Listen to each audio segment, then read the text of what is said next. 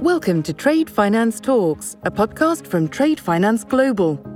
During this series, we'll be hearing from global experts, as well as learning about the latest trends, technology, and insights in the world of international trade and receivables finance. Episode seventy-three. The transition that I mentioned really starts, as Adam's mentioned as well, with the ability to look at the vessels that are moving the cargoes and the transactions with financing. And nobody is making a stipulation of financing right now. We're seeing interest rate reductions being given to some clients simply for the act of measuring their emissions. Banks have been offering basis points discounts to their interest rates on lines of finance. My name is Dipesh Patel, editor at Trade Finance Global. Now, the I P C C's latest report on climate change was crystal clear. We must take action. Both corporates and consumers alike must decide that this is the time to act. However, with an industry that can be characterized by blockages, shortages, and frustration, how can industry participants take action to increase sustainability? Could increased regulations and sanctions be the solution to greening up the maritime industry, or does that just add additional complexity? And how can companies avoid falling into the greenwashing trap and truly create a sustainably based business model? Today, to discuss sanctions, sustainability, and climate risk in the shipping and maritime space, I'm delighted once again to be joined by Simon Ring, Global Head of Maritime Trade Operations and E S G at Polestar, as well as Adam Hearn, C E O at Carbon Chain. Both, welcome to Trade Finance Talks. Thank you, Dipesh. Good to be here. Yes, equally. Nice to catch up with you again, Dipesh. Been a long time. It has been a very long time. So a quick introduction to our listeners once again. If you guys can give a very quick elevator pitch. Who are you? Where are you from? And what do you do? Simon, over to you. Thank you. Um, Simon Ring, pleasure to be with you all today. I head up the regulatory technologies for a company called Polestar. Essentially, as a company, we work across three different verticals. The shipping industry, about twelve hundred customers in one hundred different countries, variations of our technology that they use in that sector. The government sectors with Coast Guards, flag administrations, the majority of the major flags using our technologies. And in my specific field, the areas around banking, commodity and trade finance.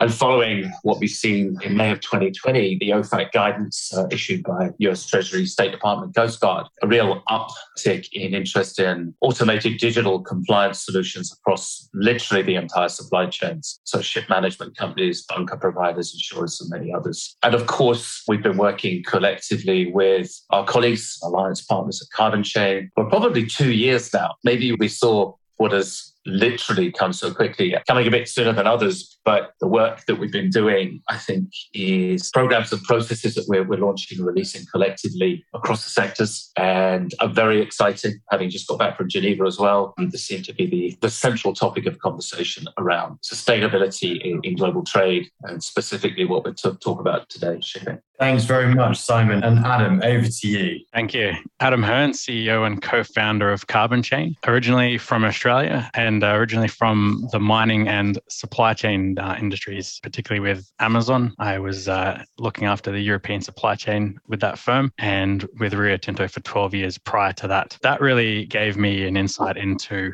the most intensive supply chains in the world in terms of carbon emissions. Over half of the world's annual emissions are from this area, and gave the inspiration to actually create Carbon Chain as a way to automate accounting of these emissions in a truly critical time as we try to mitigate climate change. Thanks very much. And Adam, can you just go into a bit more of a, a deeper dive? Obviously, supply chains around mining, minerals and, and raw materials are still incredibly important, but there is also the customer need and the business imperative to rethink E S G and sustainability when it comes to supply chain. So can you give a quick overview on Carbon Chain? Yeah, you've touched upon a good point here, which is we basically need to measure our carbon emissions across global industries right now. And supply chains are the glue of global trade, as the uh, coronavirus pandemic illustrated very well. We Carbon Chain basically automates the accounting of carbon emissions in these complex supply chains end to end. So we have an incredibly comprehensive database where we've looked at most of the assets around the world. And in some sectors, we have full coverage. And we really look at what is the emissions from cradle to gate of all of these raw material areas, so metals and minerals, oil and gas, and agriculture. And we can appreciate it from both sides. Having been in industry myself, I understand what it's like to be a company producing the materials that help make modern life work, but at the same time seeing the um, requirement for companies to reduce these emissions.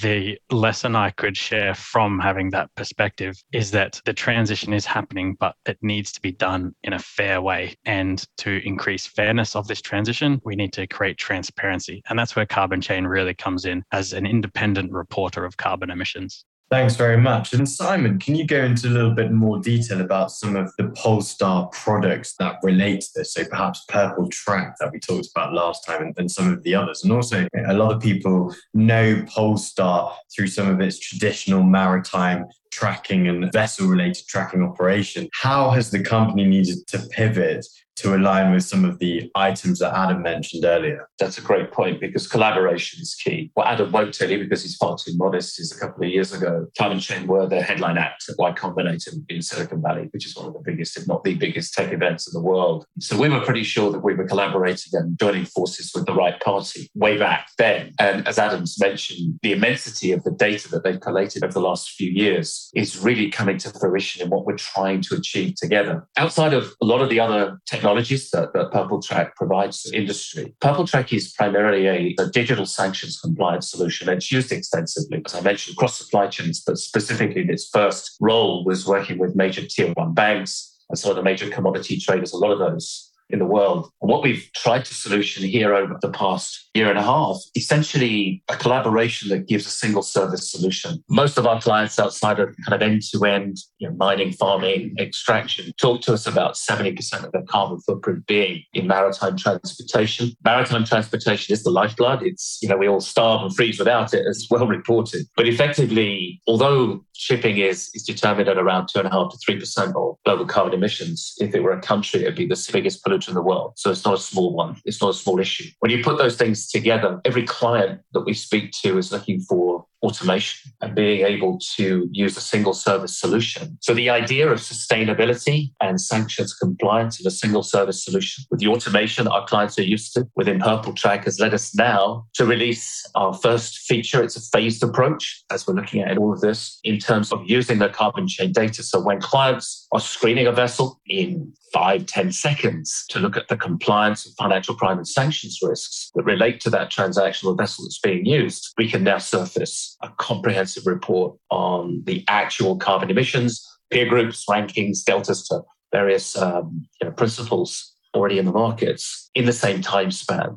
So that's the first phase of what we've done together. And obviously, we're going to stretch that out to look at the actual transactions themselves with vessels and essentially look at kind of end-to-end solutions that Adam's talked about. So that's the plan. And we've done a lot of work already in regards to this. So as I've mentioned in Geneva, when we were talking to clients, simplicity, automation is key. And we think this is a really good start. Let's just take a bit of a step back, because we've also seen a lot of turmoil in global shipping and the maritime space. And this chaos doesn't appear to be slowing down. Can you kind of overlay some of the impacts that that's had on clients and what they're requesting to you, perhaps from a sanctions and a compliance perspective? I think we started to see this way back in about twenty fifteen. The United Nations put out the first and only advisories I'm aware of on sanctions in the maritime sector. There's been a whole slew of regulators, the M A S, H M A. Now, obviously, the U S last year putting out a lot more guidance. I think guidance is a word that one can use, but I think clearly the industry has taken these as requirements rather than guidance. The U S State Department, as I mentioned, Coast Guard and, and obviously Treasury and the Office of Foreign Asset Control came up with a revised version of requirements in May of twenty twenty, which did raise the bar. It looks at a multitude of, of aspects in terms of ships, their sanctionable status, their owners and operators, countries of origin, domicile and control, and, and on top of that, obviously, where they've been in, in the past twelve, twenty-four months. So there's a whole range of new guidance that technologies had to adapt and, and build in for customers. And also on top of that, the reality is that this was pretty much privy to the bigger trading institutions and financing banks and institutions and industry. And it's quite clear now that guidance was geared to a whole much wider range of actors and players in industry, as we've seen, starting to adopt these kinds of solutions. You know, we screen and monitor eight and a half thousand ships every day for the Panama Flag Administration, for example, for these kinds of risks. So it's widening the scope and focus across industry, and obviously being able to deal with these things in an automated digital format that records, generates an audit trail is, is always key to getting that right. Thanks, Simon. And Adam, from a sustainability perspective, what are the key trends that, that you've seen? And if we take a look back, perhaps at the past decade or so, given your experience, what's changed? So I think I'll quote a U N-backed study here where they collaborated with the Principles for Responsible Investment. And the research several years ago had findings that carbon tax and regulations are coming. However, they've been delayed more than what was anticipated. So when they do come, they're going to be abrupt and they're going to be making up for lost time. So the message there is be ready for this regulatory moment that is just making up for lost time. And I think that will create a, a fair bit of disruption, but it's off the back of years of these COP events and a lot of industry activists trying to get traction. So we're seeing this kind of like a rising tide of regulation. What does that look like? In material terms, carbon tax basically proliferating in very different jurisdictions, but with a similar trend of getting a carbon tax in place and making that tax increase over time. We're seeing a lot of countries set targets. Uh, this is something that's in the media a lot at the moment. Decarbonising a country, getting to net zero by twenty fifty is sort of the most common one. And there's usually an interim goal like fifty percent of C O two E emissions reduced by twenty thirty or twenty thirty-five. So a lot of targets driving these actions, and it's cascading down from governments to multinationals to their suppliers and the broader ecosystem. And finally, I would say that over the last ten years, we've seen the impact on liquidity. It started off years ago with these kind of C S R type loans, then kind of moved into green bonds. Now we're seeing sustainability linked loans where financial institutes are offering an interest rate reduction in some cases. cases for companies that simply measure their emissions, so they can finally get to grips with what is the carbon risk associated with their business. And in some cases, we're seeing a loss of access to liquidity, where the facilities that a company would have liked to access are no longer easily obtainable because they aren't doing their emissions reporting, which is still voluntary in a lot of countries, but is moving more towards this semi-mandatory, privately enforced model. And uh, that's quite a trend that I think is worth everyone, all the listeners, keeping an eye on, which is when does that reporting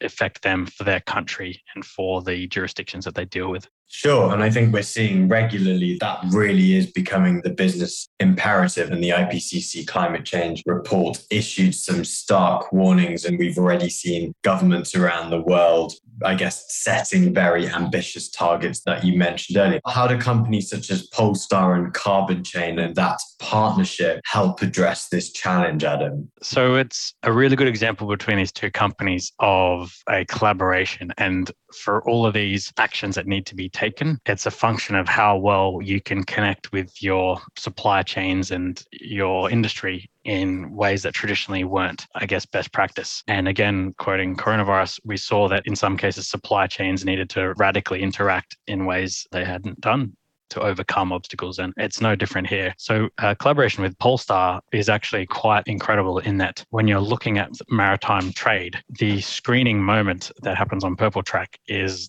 almost the perfect portal into global trade, a majority of the world's emissions. So if you're seeing what's on the vessel, which we can do with bill of lading or other information from customers, at that point, we can then measure emissions. And so in simple terms, what gets managed? And so we have to start off doing that measurement so that companies can see what trying to mitigate. And the best way to do that is collaborating broadly, and working with Polestar is a good example of that, and making products that customers can use very quickly. So we can now provide uh, emissions information into the PurpleTrack platform so that customers don't have yet another piece of technology to use, but with already existing tools can get that evolving toolset that they need to stay ahead of regulation. Simon, what role can trade authorities and regulators also continue to influence and impact those environmental policies and also reporting requirements? Yeah, I think as Adam mentioned, you know, clarity from regulators is key in terms of timing and, and expectations. In the wider context, you, when you look at, I mentioned a very important word earlier on, which is transition. There's a world of information and data and, and a big focus in these areas. Essentially, I think we've taken a view that if you look at the mainstream commodity, the, the bigger banks and the trading groups, there's, there's a need and requirement immediately there. But it doesn't just stop there. I think what we'll see is an evolution from financing to, I don't know, uh, for example, a trade solution, main trade platform that isn't interested in these kinds of solutions end to end. I think the insurance industry will look at greener, sustainable premiums. I think ports, flag administrations even, you know, with tonnage tax reductions. So sustainability across trade comes in different formats. I think it starts with financing and mainstream industry and commodities, but it doesn't stop there.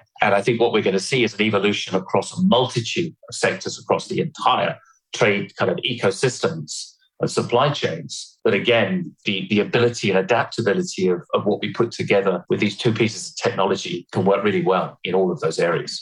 Simon, can you run our audience through some of the key benefits of these E S G initiatives, both from a corporate perspective and a client perspective?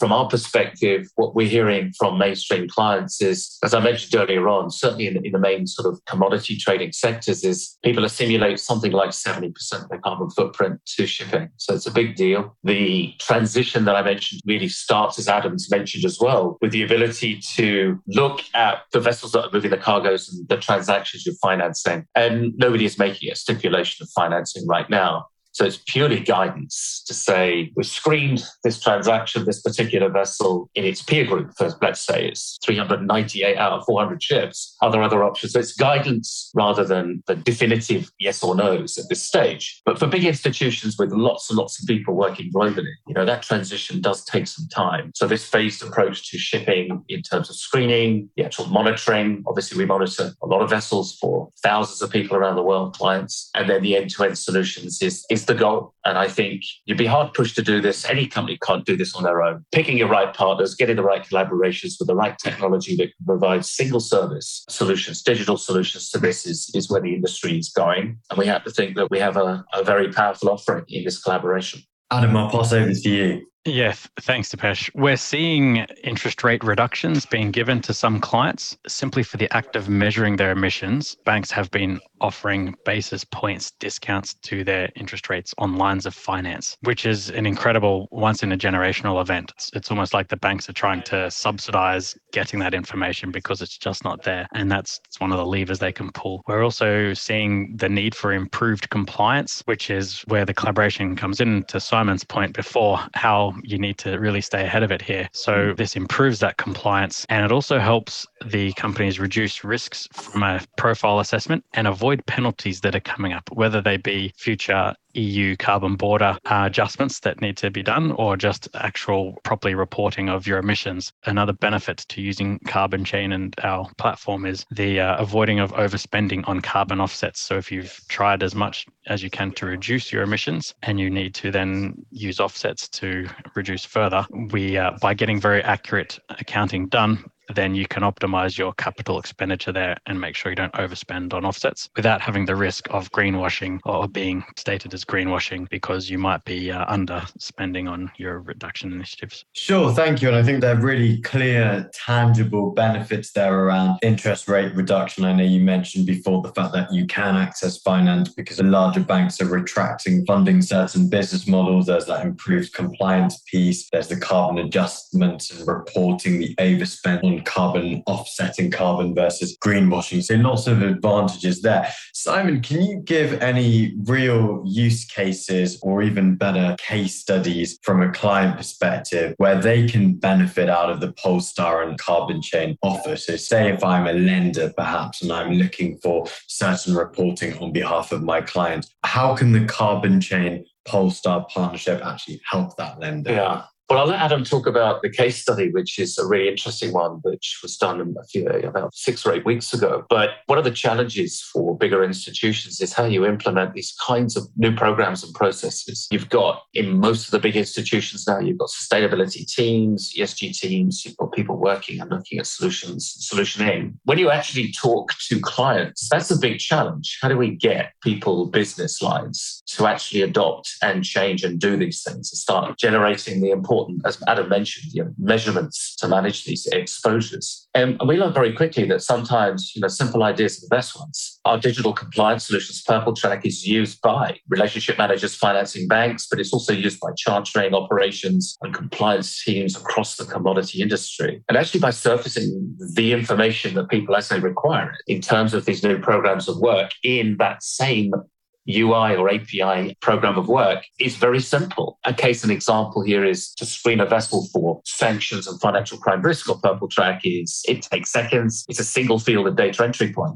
From that singular piece of data entry, you can now get a carbon score for the vessel, a comprehensive one, by including the carbon chain data. If you're putting the tool in the hands of the people that need to implement these processes, you're really short-fusing what could be a difficult program of work for industry to adopt it. So we see that as a very simple and, and easy way to help institutions, big and small, actually, to improve what they're doing currently. Adam, over to you. If you want to talk about the case study more recently, right? Yeah, thank you. I think the usage of the platform is a very good uh, case in point. So you're logging on to PurpleTrack to screen a vessel, and as Simon mentioned, you can get a rating for your vessel. So we just tell you what the emissions are for that vessel on average based on the type of the ship and its individual emission factors. So we have one hundred thirty thousand emission factors in our database for the fleet of commercial ships that we're focused on. Now, someone who is maybe chartering a vessel can see which vessel is greener. And when you're trying to decarbonize your supply chains, there are very few levers that you really have without spending massive amounts of money. But one of the opportunities, that the low-hanging fruit, as we could say, or maybe even the fruit on the ground, is to just pick a greener ship. So giving that information to hand at the time of vessel selection is very powerful. And I think the uh, bank's feedback has been quite clear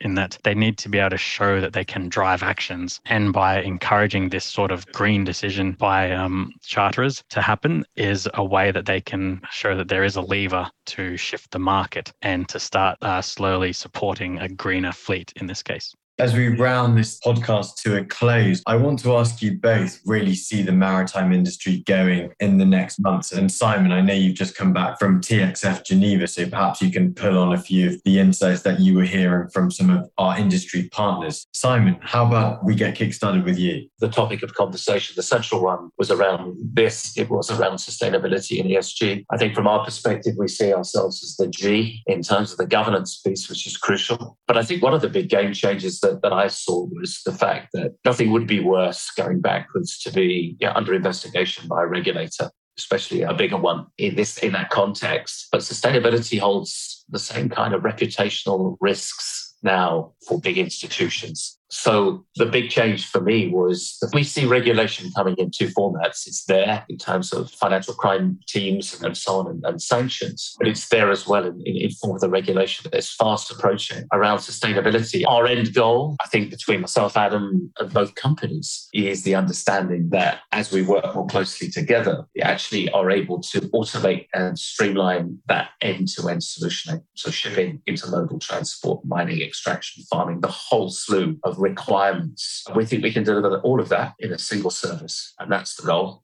We're very close to achieving that. Great. And Adam, over to you. Thank you. Yeah, in the next twelve to eighteen months, I see a few trends potentially affect the maritime industry. I guess, firstly, to set the scene, you've got um, most countries and major companies around the world setting their net zero targets and requiring urgent action in the short term to get things started. In saying that, though, I do think shipping is, or maritime is, quite good at trying to manage those pressures of regulators. And I do see a bit of pushback happening. And so the E U emissions trading system was trying to bring shipping into their um, cap and trade system, but they might be able to push that out. That was meant to happen in twenty twenty-three, and we will have to watch closely the headlines as to how that plays out. But assuming it doesn't impact maritime as much, so let's take a position that they can push it out. We've still a lot of experience at Carbon Chain with seeing how many massive multinational companies are just requesting this information. So if you're chartering vessels in future, you might not have to report this info to a central authority, but you're probably going to have to report it to a major charterer that you're supplying to, whether it be your IKEAs or Amazons or other big players. They're just now flexing that corporate muscle, which is, I think,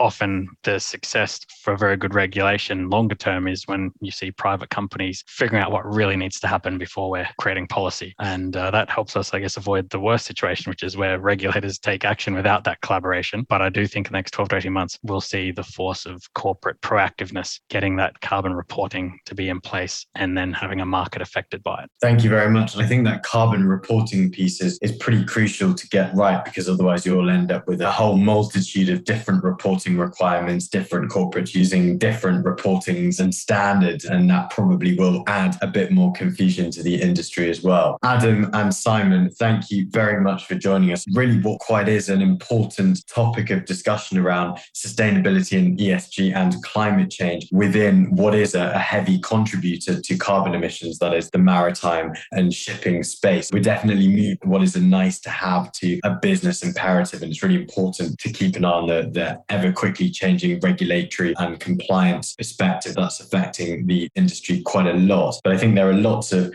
really exciting items coming onto the agenda, particularly around the importance of some of these technology-enabled partnerships, which are really enabling Carbon Chain and Polestar to partner together to offer really viable solutions to your corporate customers. So thank you very much for joining us on Trade Finance Talks. We look forward to seeing you next time. Thanks, Dipesh. Thank you. Pleasure. Thanks for listening to Trade Finance Talks. Be sure to subscribe to our podcasts at trade finance global dot com.